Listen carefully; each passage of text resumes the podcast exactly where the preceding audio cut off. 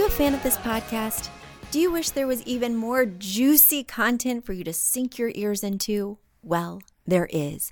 You can become a premium member of this podcast for $5.99 a month and get full access to an archive of over 50 bonus episodes. Additionally, we release a bonus episode every single month. That's a ton of extra content, including my personal interior design diaries, extra tips, my talking about trends, and so much more. Additionally, you'll be keeping us on the airwaves each and every week because your premium membership money goes directly back to making this podcast amazing. Check us out at affordableinteriordesign.com. Click on podcast to learn more and to become a premium member today.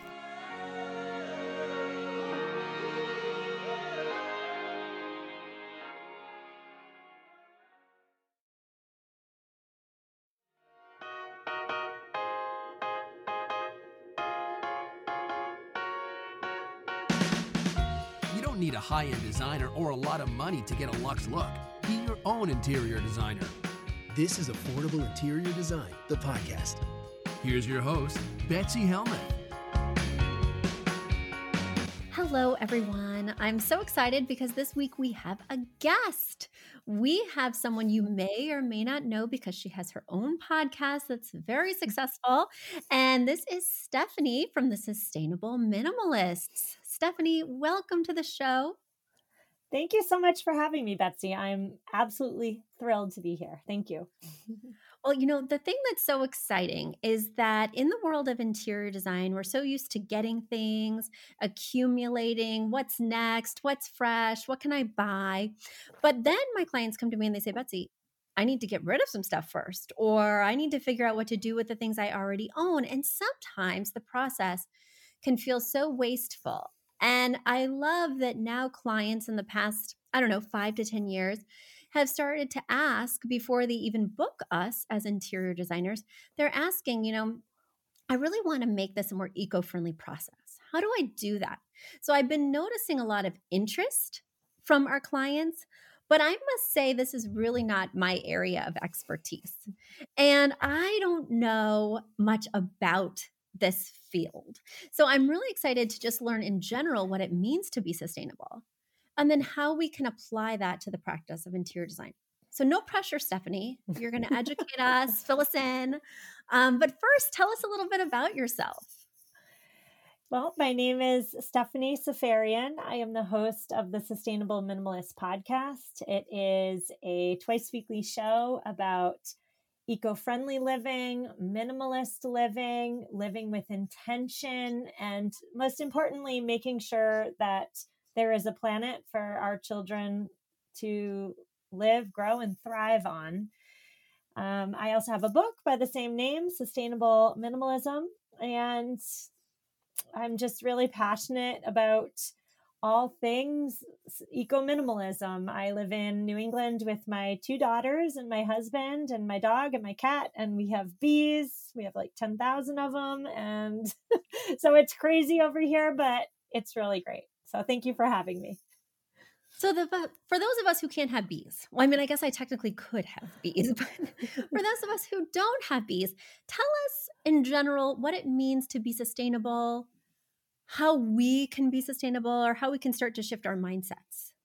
Yes, that's such a good question. I feel like the terms green and eco-friendly and sustainable they are all they all get interchanged as though they all mean the same thing but that's not that's not accurate green is just kind of like it's it's ambiguous eco-friendly means you're not actively harming the planet and sustainable is eco-friendly plus so it means you're not actively at this moment hurting the planet, but your actions also have a future consciousness. Like, so your actions are not, you know, going to hurt the planet also sometime in the future. So sustainability mm. is slightly, not slightly, actually a lot harder to achieve. Like being sustainable is harder to achieve than simply being eco friendly.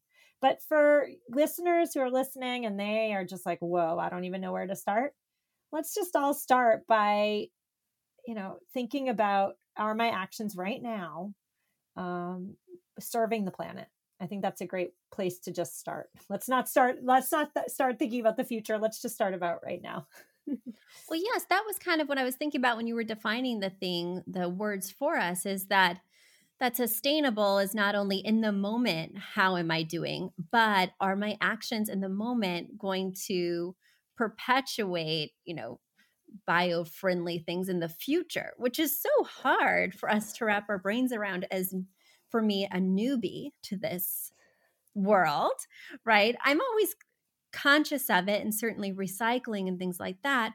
But you know, now more than ever, it feels really important to be sustainable, especially in New England with the winter we just had that was so mild. And, you know, you're kind of feeling the effects of potentially this global warming. Why now are my clients interested in sustainability? Am I starting to perk up regarding this term?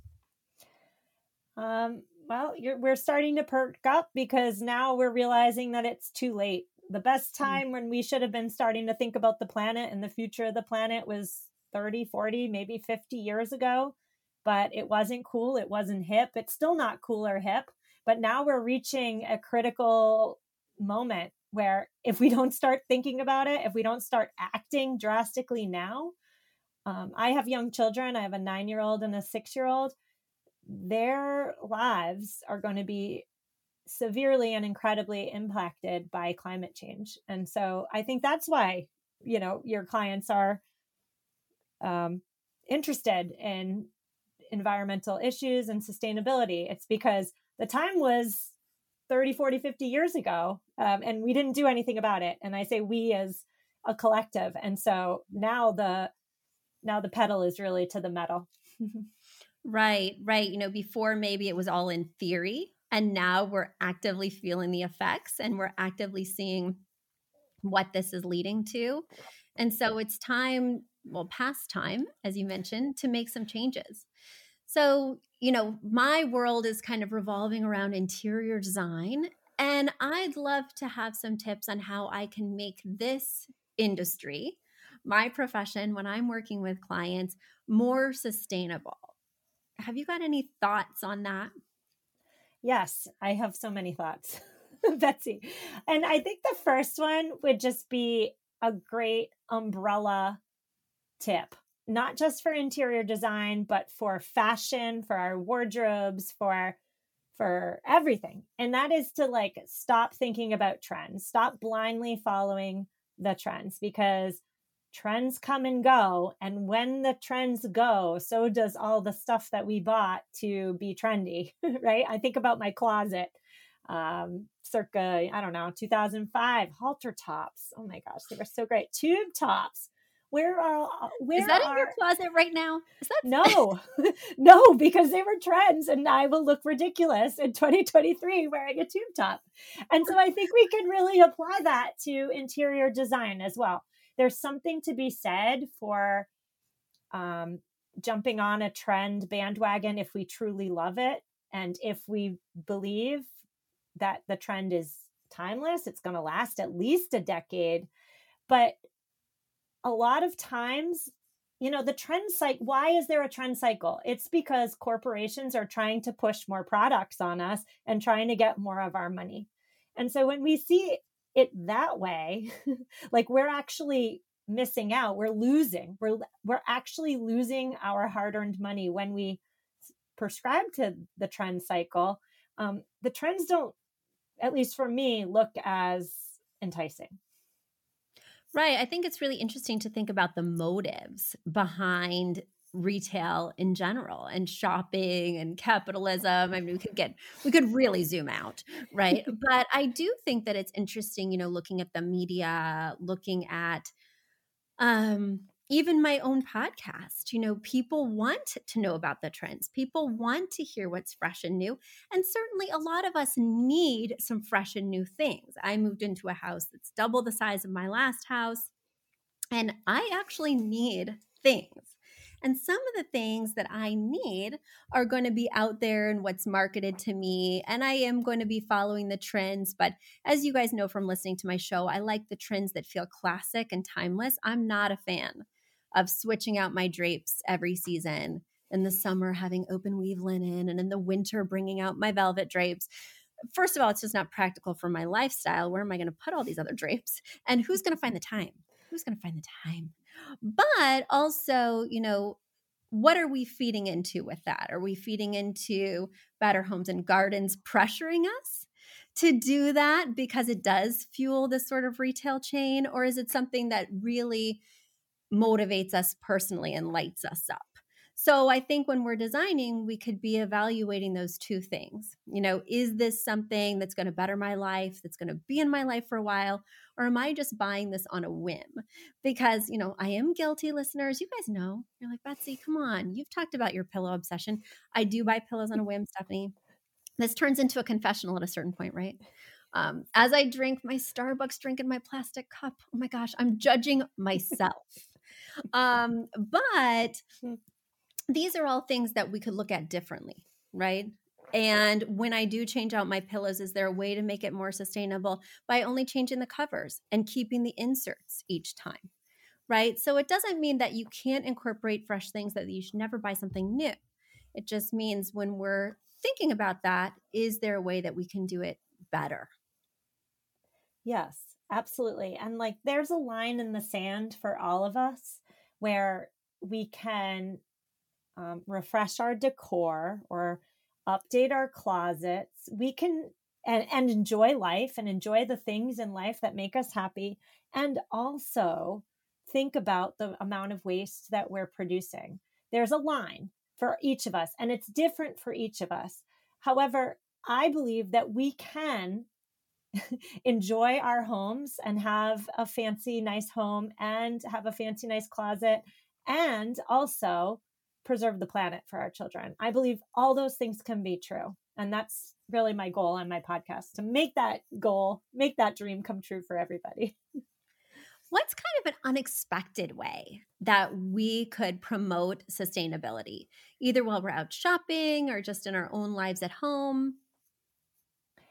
Well, you know, if you love interior decor, and you find yourself at the start of a new season, or maybe every two years, let's say you want to ref- refresh your decor, it starts by being a conscious consumer, right? So actually looking at the item you're buying, the corporation or company you're buying from, if the if the product you're looking at has a third party certification, that is a really great way to vote with your dollars. So a third party certification is it's really usually a logo on a package. And the corporation uses the logo as a flex like saying oh look how look how great we are. But consumers by and large don't know what these little icons mean. So they just take it to mean the product is even better and they go along with their lives. Well they do mean something and they are really good. It takes a lot of time and money for a company to get one of these third party certifications. Tell it's me more about this. Is it like the California seal of approval kind of one where it's low formaldehyde or, or tell me what you're referring to because I don't know about this. Okay, so that's a whole other story and oh, we okay. could talk about that if you want. But okay. I'm talking about Forest Stewardship Council certified. That's a oh. it's FSC. That means that the wood that went into making your dining room table, let's say, wasn't illegally cut down. It was sustain it was it came from a sustainable forest or made safe. That means that the chemicals in your I don't know, your bedding don't include pesticides or some other potentially harmful chemical. A certified B is a big one that goes from anywhere from food to clothes to uh, decor. GOTS is the big one in, in what we're mm. talking about global organic textiles certified. That means that 90 to 95% of the fibers in this pillow or in this throw blanket or in this duvet cover, right? Like they are 90 to 95%, I believe, um, certified organic. And so these these certifications mean something. And when we're going to refresh our decor, why not if funds like funds with a DS, funds are available. Why not support these companies and corporations that went the extra step to get a third party certification? That's mm. a great way to marry your love of design with a love of the planet. Where can we find a list of stores that has this certification? Is there like a database or is there a place we should be looking for for these logos? So, some of these third party certifications are product specific. Mm. So, if you're at so and so store, some products might have certifications, but other certifications are corporation based. So, certified B is a big one. That's the B in the big circle. That means that the entire corporation is dedicated to putting the planet and its people over profit. So they're willing to take a hit to their profit um, for the betterment of planet and people. In the like fashion space, Athleta is a big one. Hmm. Athleta mm. certified B. Gap is the umbrella. Gap is not, but but Athleta is. Mm. And so if for people who don't even know where to start, start looking for the certified Bs. And if you go to their website, they have a list and you can filter it based on what you're looking for. Oh, cool. Well, I'm definitely going to check that out. So, we're going to take a quick break. And when we come back, we're going to talk about what we need to avoid when we're shopping.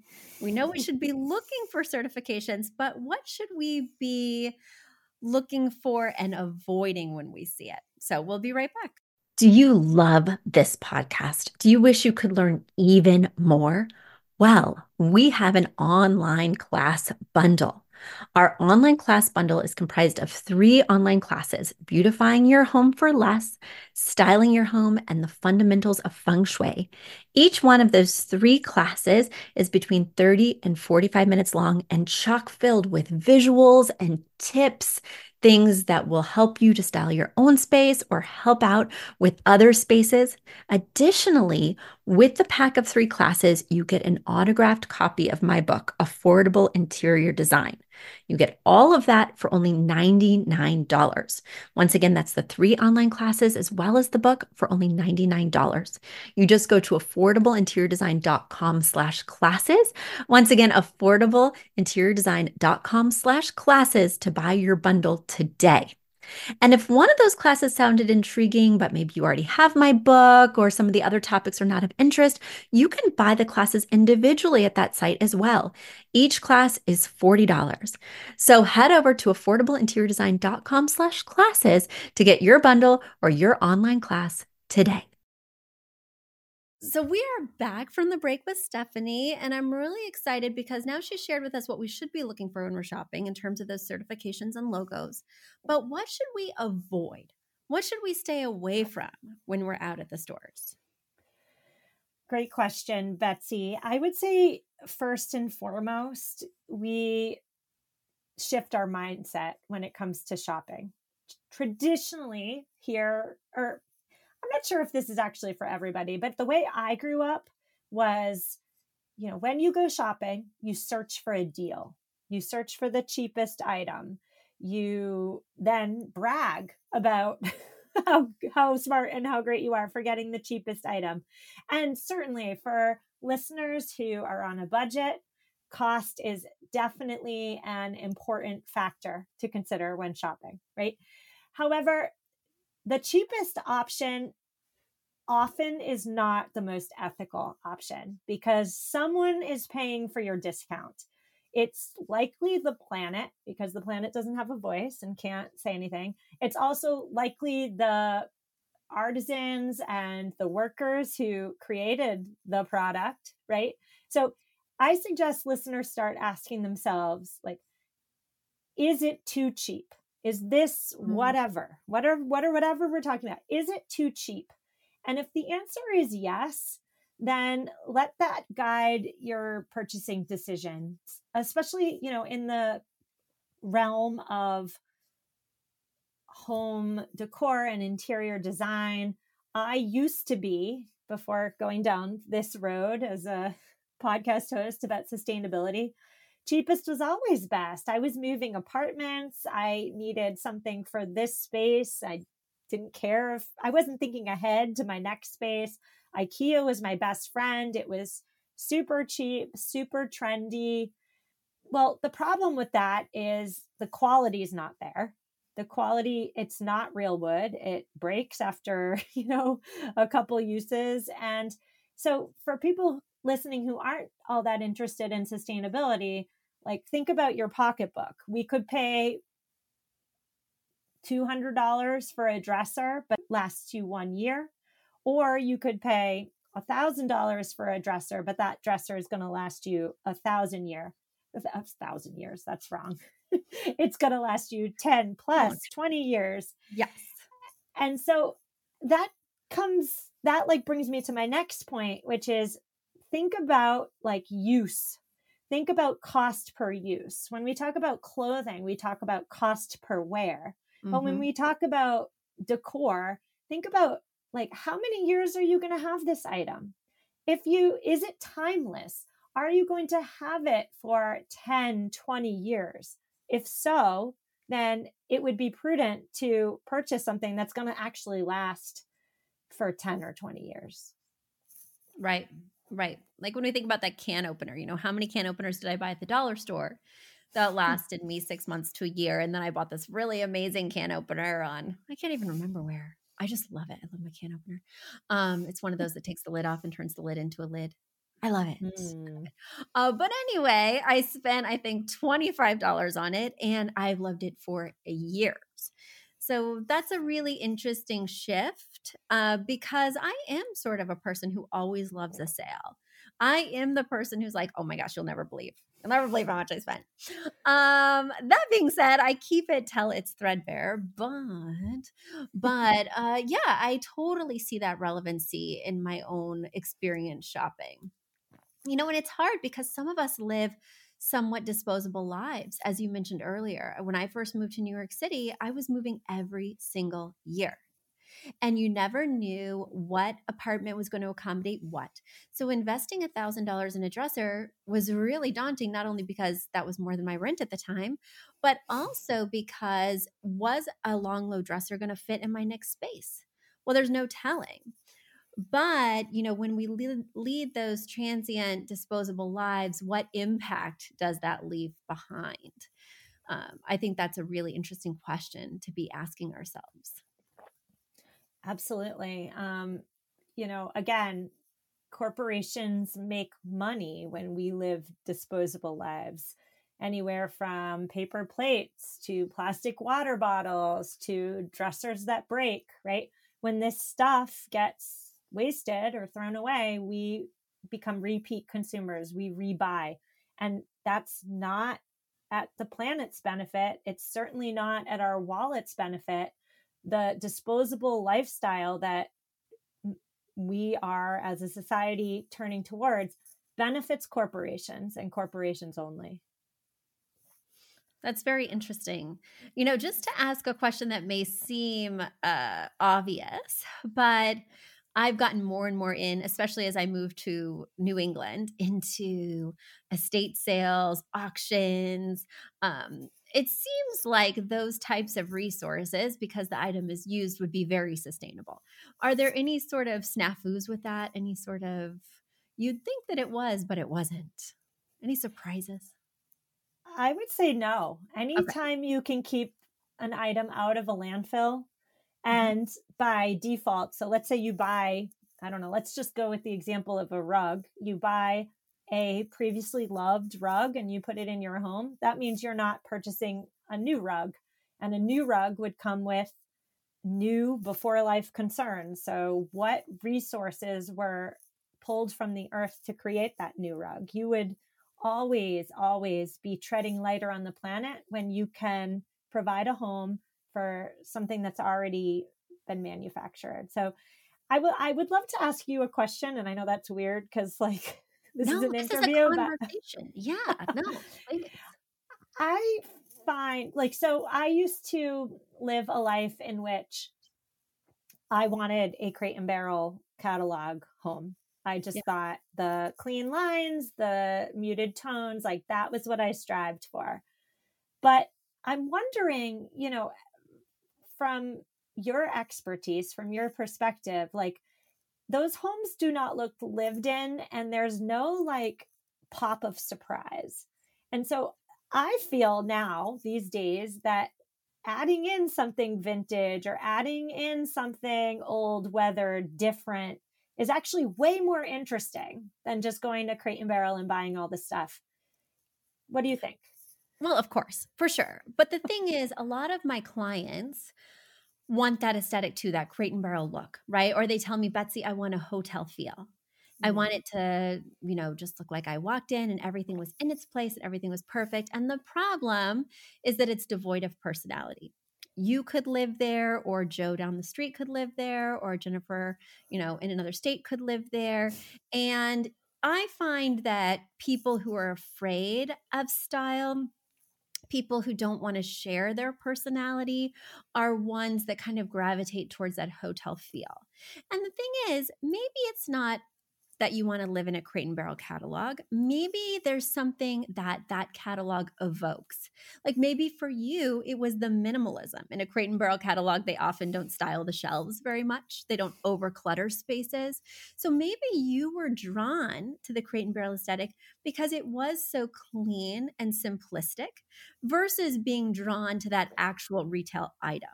So that's the same thing I think about when my clients say, Betsy, I just want my space to look like the Peninsula Hotel because the Peninsula Hotel needs to make everybody feel at home versus making Stephanie feel at home. And how can we mm. reflect Stephanie in the space so that it's not just the Peninsula Hotel, it's your home. And so, what I want to get at is what is the feeling you're trying to capture with this generic space? Is the feeling a total escape from, you know, everything at home, which is what we experience when we go to a hotel?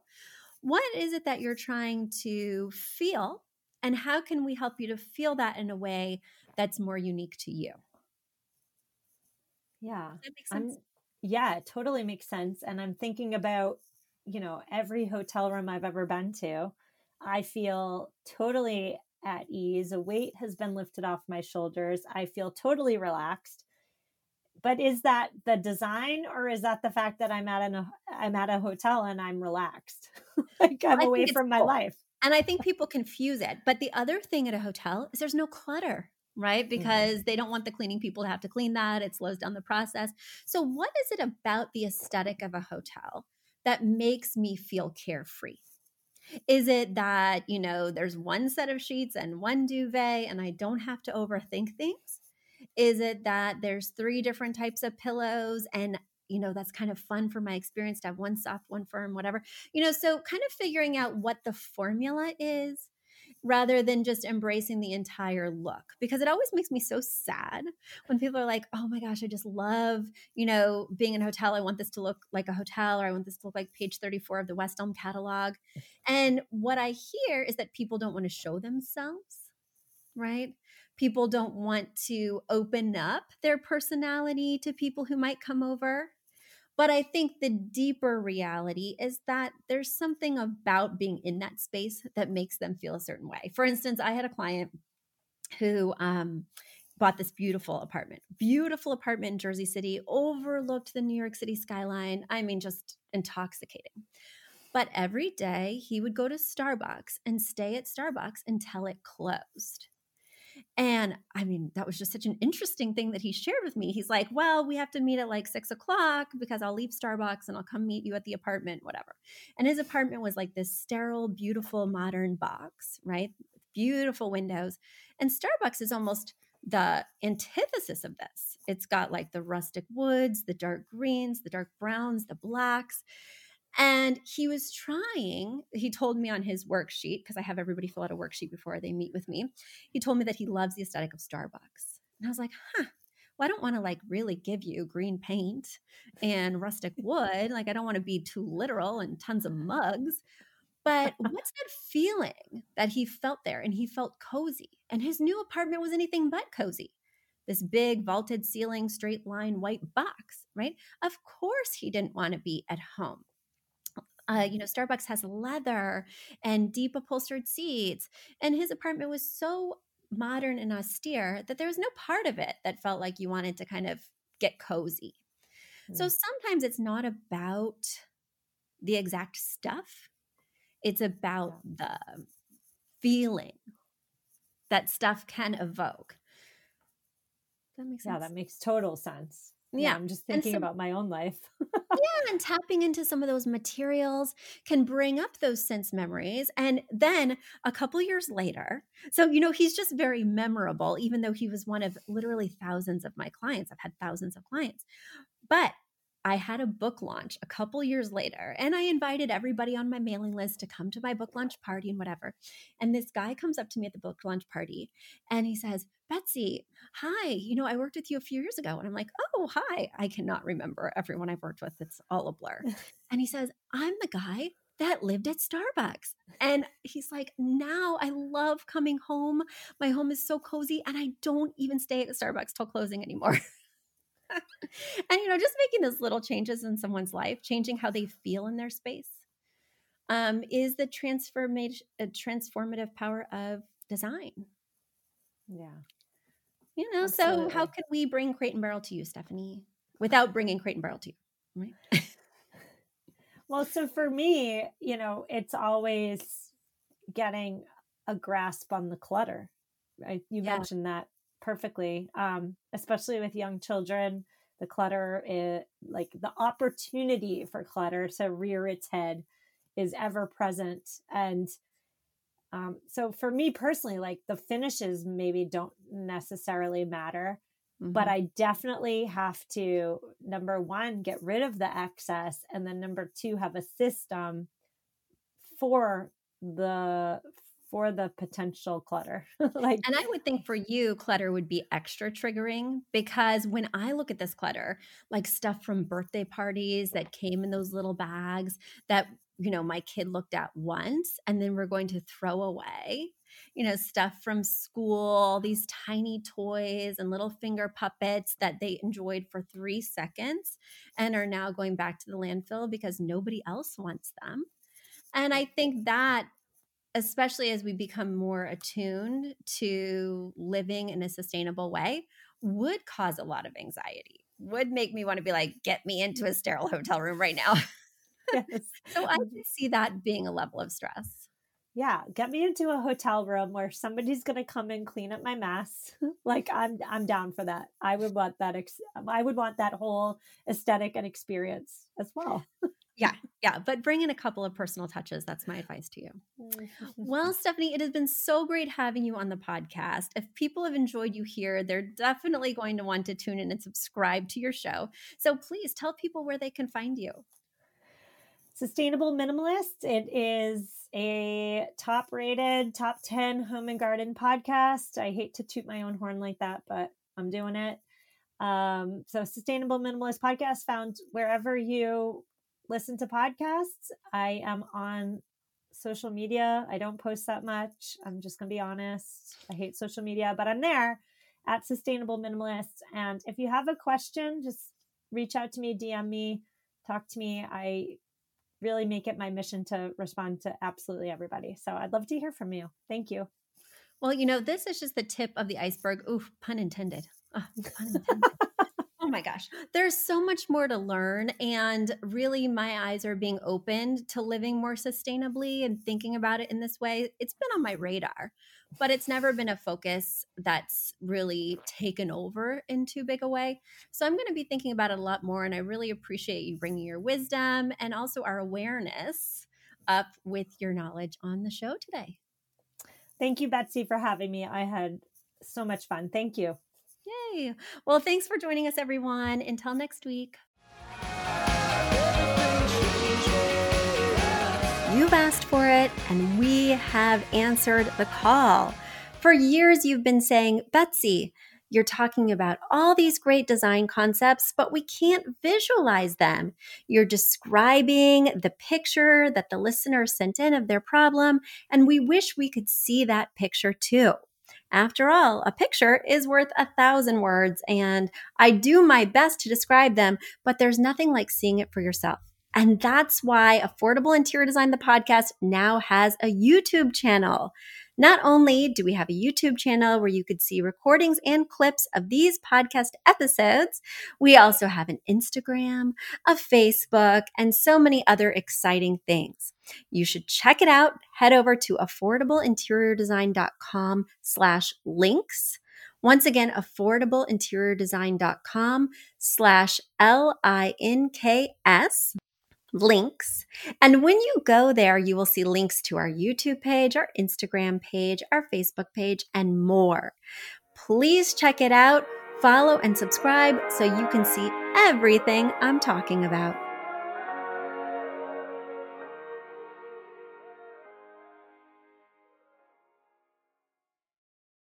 Bye.